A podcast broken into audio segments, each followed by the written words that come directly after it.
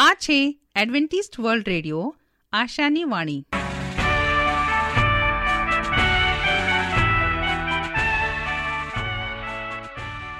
અમારા આજના પ્રસારણમાં તમારું હાર્દિક સ્વાગત છે. આજે તમારા માટે અમે ખૂબ સુંદર સ્વાસ્થિક અને આત્મિક વિચારો લાવે છીએ. પણ તે પહેલા સાંભળો, દેવની સ્તુતિમાં આ સુંદર ગીત.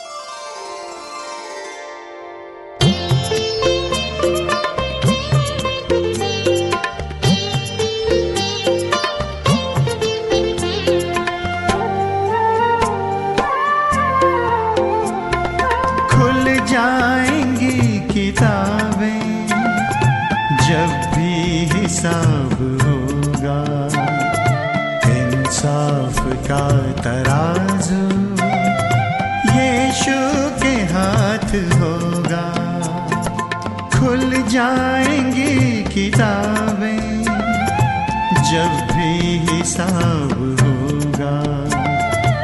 इंसाफ का तराजू, यीशु के हाथ होगा। खुल जाएँगी किताबें।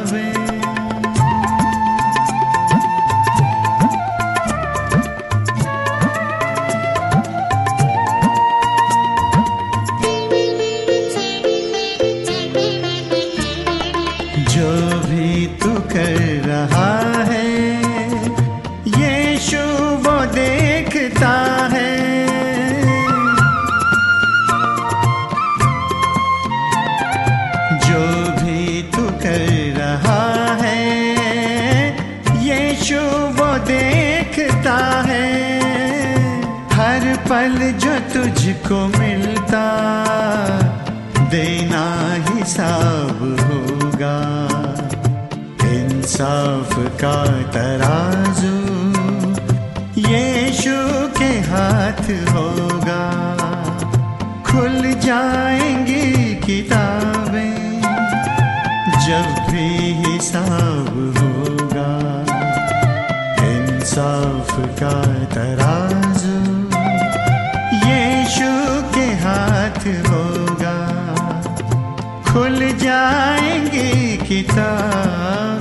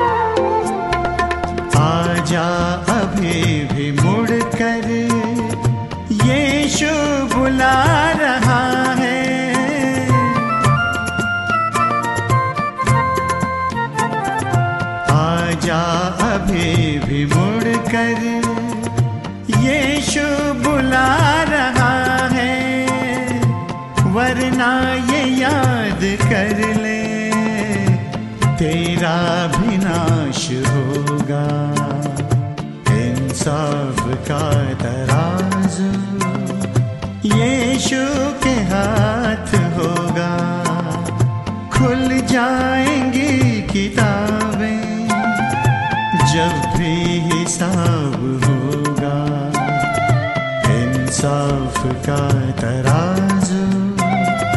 यीशु के हाथ होगा। खुल जाएँगी किताबें।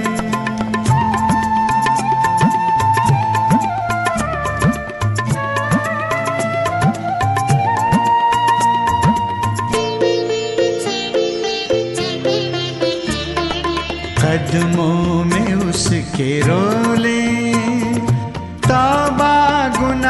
से कर ले।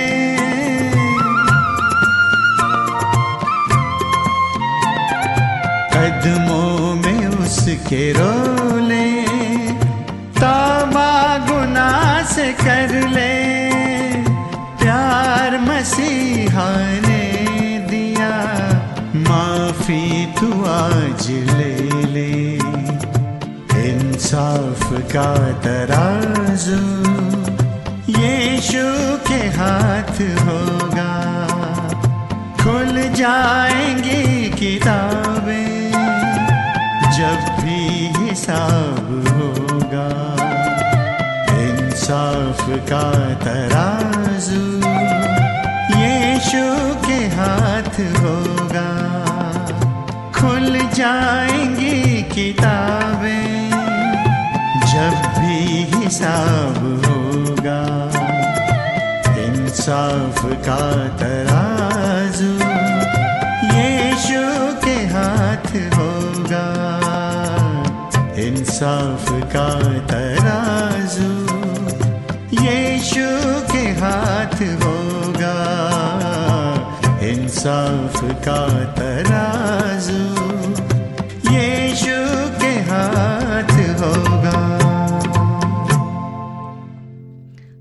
સ્વાસ્થ્ય તે જીવનની અમૂલ્ય ભેટ છે.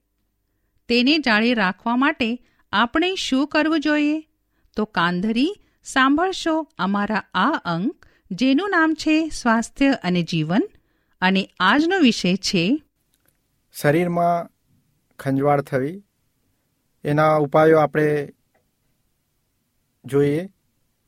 તો ગાજરની વાટી તેમાં થોડું મીઠું નાખી, ગરમ કરી ખરજવા ઉપર બાંધવાથી ખરજવું મટે છે. બીજો ઉપાય આપણે જોઈએ.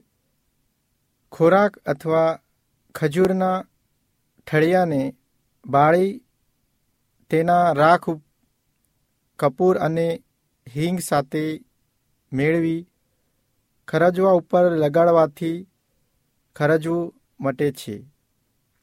ખરજવા ઉપર લીમડાના બાફેલા પાન બાંધવાથી અને લીમડાનો અડધો કપ રસ સવાર સાંજ પીવાથી ખરજવું મટે છે.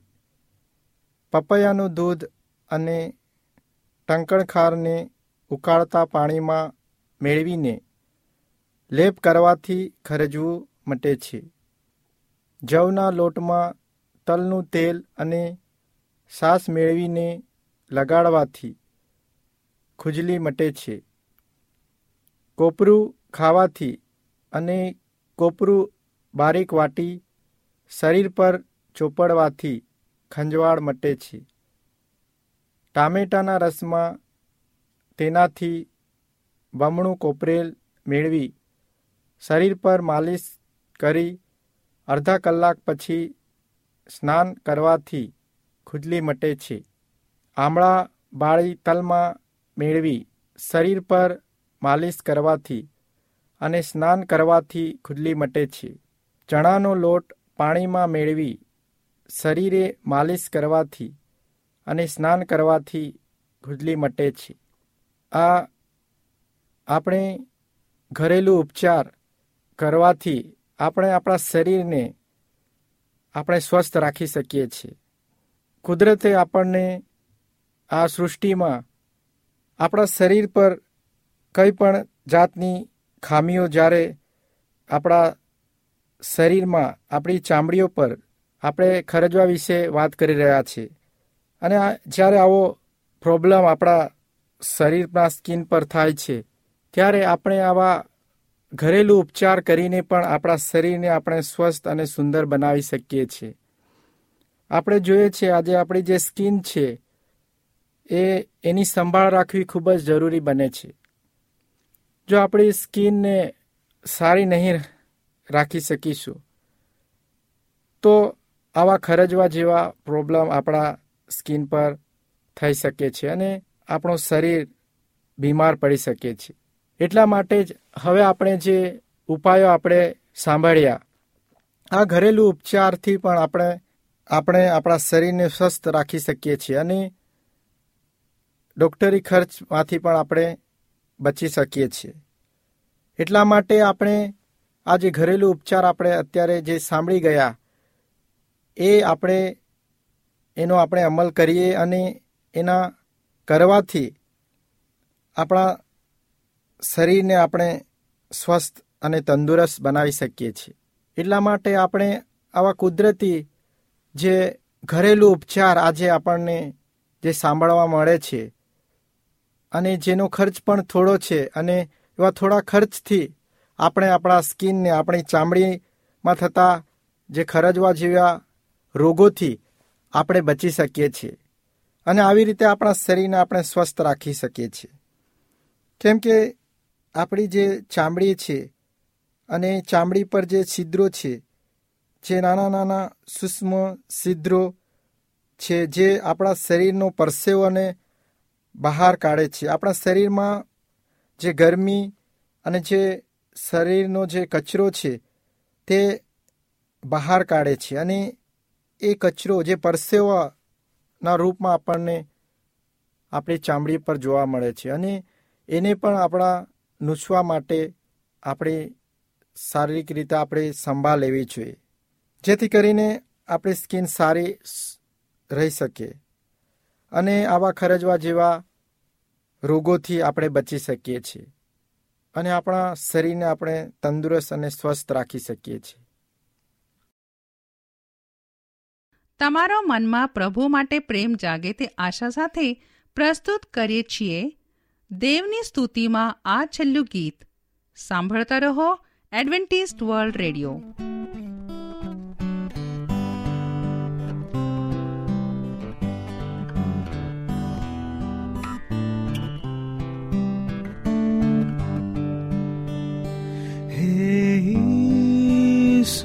ઈસુ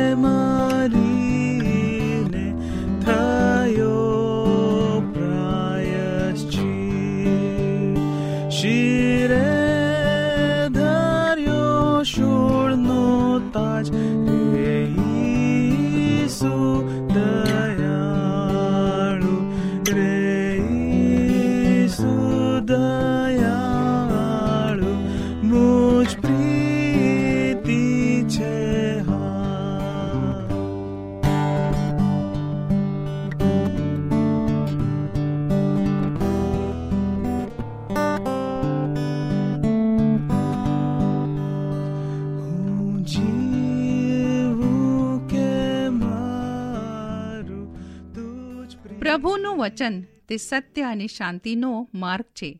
આવો, હવે આપણે પ્રભુના વચન ઉપર મનન કરીએ. ઉત્પત્તિ વિરુદ્ધ મૂર્તિ પૂજા.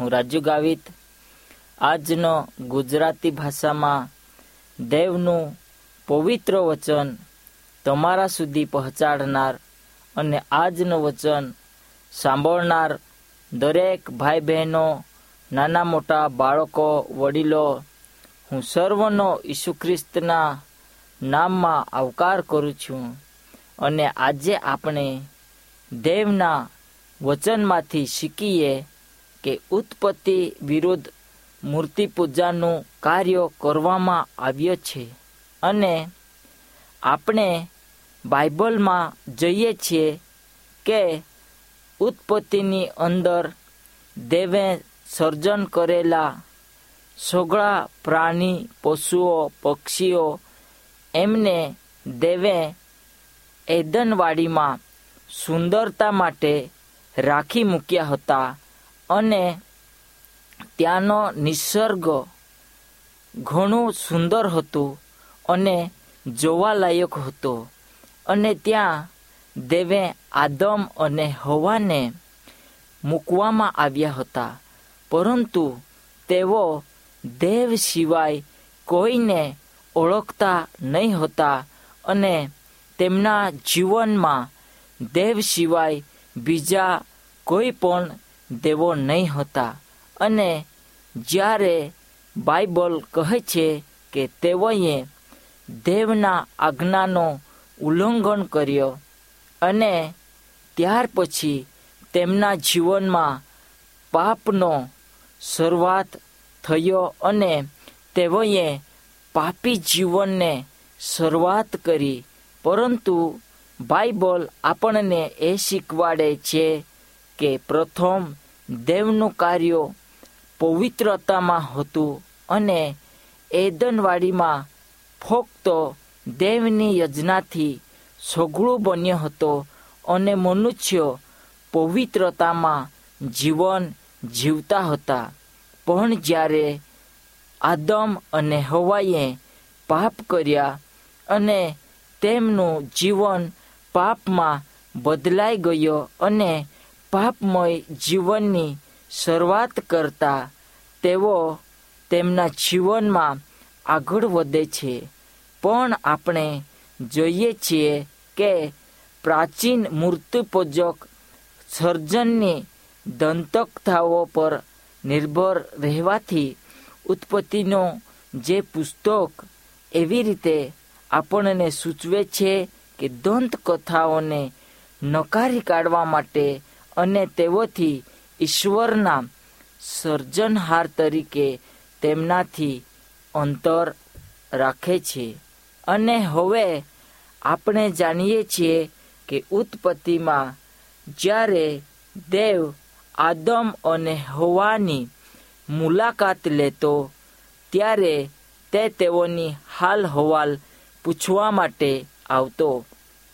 ઉત્પત્તિ પહેલો અધ્યાય અને ચૌદથી સત્તર સુધી વાંચો અને ચોથા દિવસે આપણને મળતી પ્રણાલીઓને કેવી રીતે વર્ણન કરવામાં આવી છે અને તેઓના કાર્યો કયા કયા છે તે બાઇબલ આપણને શીખવાડે છે.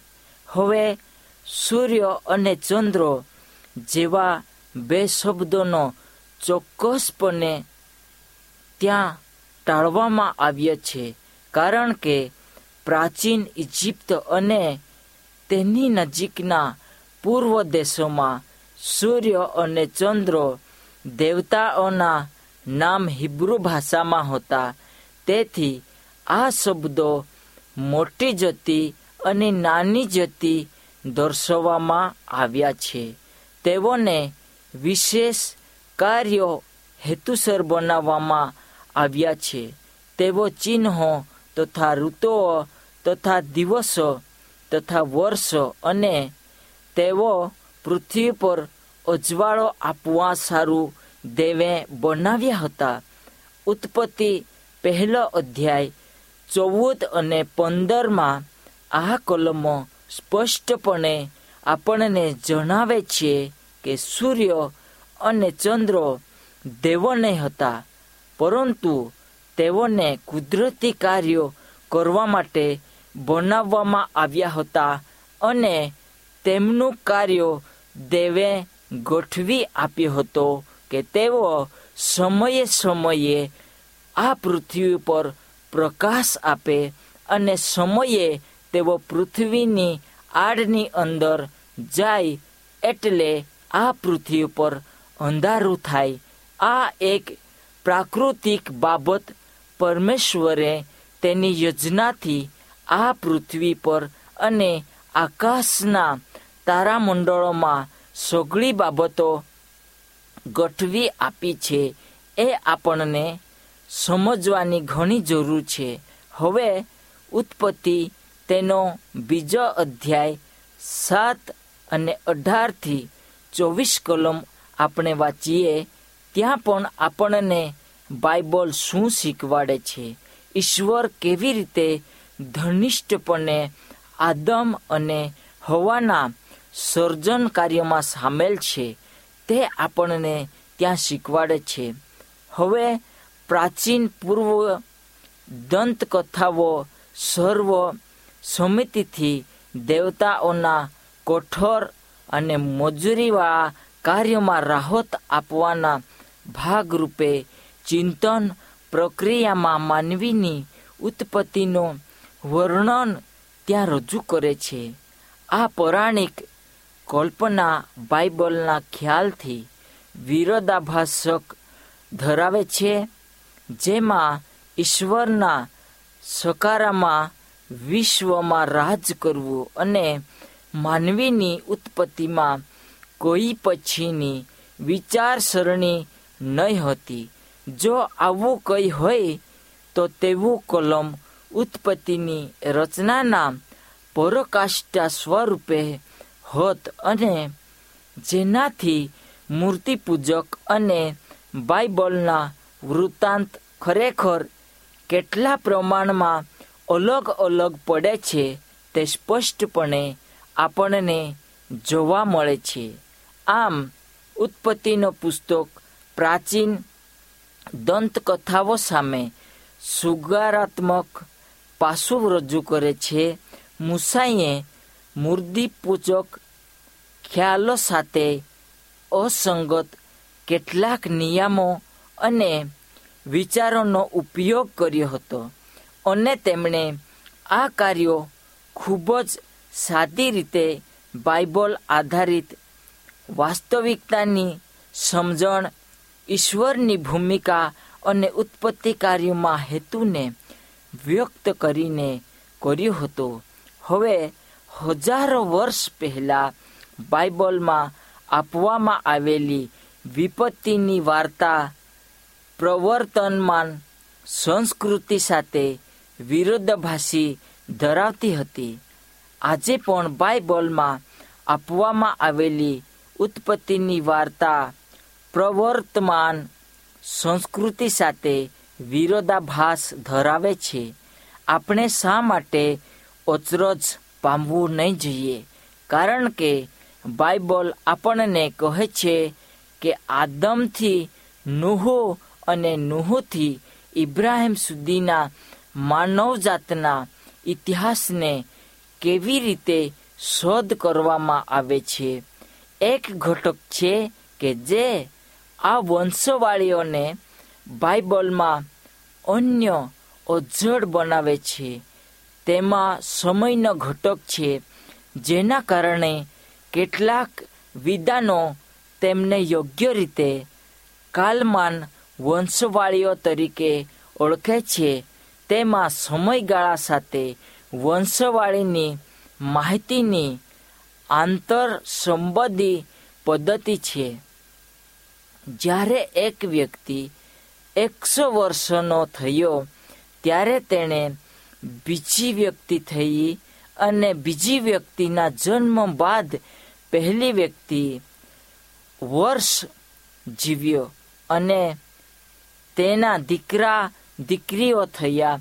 ઉત્પત્તિ પાંચમા અધ્યાયમાં આ પ્રમાણે સૂત્રમાં વધારો કરવામાં આવે છે અને વ્યક્તિ એકના સર્વ દહાડા ઝેડ વર્ષ હતા. આ આંતર બંધન વ્યવસ્થાએ અમુક વંશવાળીઓને કાઢી નાખવાનું અથવા ઉમેરવાનું અશક્ય બનાવ્યું. હવે ઉત્પત્તિ પાંચમો અધ્યાય અને અગિયારમાં વંશવાળીઓની યાદી આપણને જણાવે છે કે એમાં કોઈ ઉમેરો કે રદ કરવામાં આવેલ વંશવાળીઓ નથી. પણ બાઇબલ પ્રમાણે પોતાનું જાતે અર્થઘટન પૂરું પાડે છે. લગભગ બે હજાર વર્ષથી યહૂદી અને ખ્રિસ્તી સમીક્ષો આ માહિતીનો ઉપયોગ કરીને ઇતિહાસને વધુ ચોકસાઈથી જલપ્રણયનો સમય અને પૃથ્વીની ઉંમરને ગણી કાઢે છે. જેમાં ઉત્પત્તિ એક અને બે અધ્યાયમાં આપવામાં આવેલ સાત દિવસ ઉત્પત્તિ વર્ણન આપણને દર્શાવે છે અને તાજેતરના દાયકામાં ઉત્પત્તિ પાંચ અને અગિયારમાં આપવામાં આવેલ લાંબા આયુષ્યને સમાવવા માટે ઉત્પત્તિ પાંચ અને અગિયારનો ફરીથી અર્ધઘટન કરવાનો પ્રયાસ કરવામાં આવ્યો છે. કેમ કે કેટલા પુરાતત્વીઓ ઐતિહાસિક માહિતીને સૂચિત કરવા માટે પોતિત માનવી દ્વારા અર્થઘટન કરવામાં આવે છે. આ બાબત બાઇબલની વિશ્વસનીયતાને સામે ગંભીર પ્રશ્નો ઊભો કરે છે અને જો આપણે ઈશ્વરના સમય વિશેનો ખ્યાલ તથા ઉત્પત્તિ દ્વારા તેની પ્રગતિને સમજવી હોય તો આપણે એ માન્ય રાખવું જોઈએ કે આ બે અધ્યાયો ઐતિહાસિક અને ઈશ્વર વિદ્યા એમાં બંને આદમને બાકીની માનવજાતિની સાથે અને ઈશ્વરને સમય તેમજ અવકાશની પહોંચમાં માનવી સાથે તે જોડે છે અને આપણને બાઇબલમાં જોવા મળે છે કે ઈશ્વર મનુષ્યને એદનવાડીમાં મૂકે છે, પણ તેની યોજના એ હતી કે મનુષ્યો દેવને ઓળખે અને દેવની સાથે ચાલે.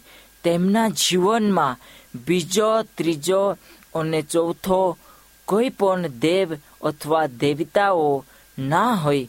પણ બાઇબલ કહે છે કે તમે પ્રથમ દેવને માન આપો. તમારે સારું એક જ દેવ હોવો જોઈએ અને બીજી આજ્ઞા કહે છે કે તમે તમારી માટે કોઈ પણ જાતની પ્રતિમા ના બનાવો. દેવ અહીંયા ચોક્કસપણે પોતાને દેવ તરીકે માનવા માટે લોકોને પ્રેરણા આપે છે. પણ લોકો આજે જીવતા દેવને છોડીને તેમના પોતપોતાના માનસિક રીતે જે માર્ગ મળે તેમાં તેઓ ચાલવા માટે કોશિશ કરે છે. અને જ્યારે સમય જતાં મનુષ્ય દેવથી અલગ થશે, તેમનો ન્યાય થશે ત્યારે જે લોકો દેવની સાથે ચાલ્યા નથી, તેઓ અગ્નિની ખાઈની અંદર હશે અને ત્યાં રોડવું તથા દાંત પીસવું છે. તો આપણે સગળા આજે મૂર્તિ પૂજા અને દેવથી અલગ થવાનો વિચાર છોડીને દેવની સાથે ચાલીએ. પ્રાર્થના કરીએ, મહાન દયાળુ ઈશ્વર પિતા, આજનો દિવસ બદલ આભાર માનીએ. અમે તમારી સ્તુતિ કરીએ અને આજનો વચન અમે શીખ્યા. વચનને તું આશીર્વાદ આપજે. અમારા સર્વના જીવનમાં પ્રભુ યોગ્ય અને તમને ગમે ને છબે એવું જીવન જીવવા માટે તું સહાય કરજે. Amen amen. અમારી સાથે આ પ્રસારણમાં રહેવા બદલ તમારો ખૂબ ખૂબ આભાર. જો તમારે અમારા સ્વાસ્થ્ય અને બાઇબલ પાઠો મફત મેળવવા હોય, તો પોસ્ટ કાર્ડ કે ટપાલ દ્વારા અમારો સંપર્ક કરો.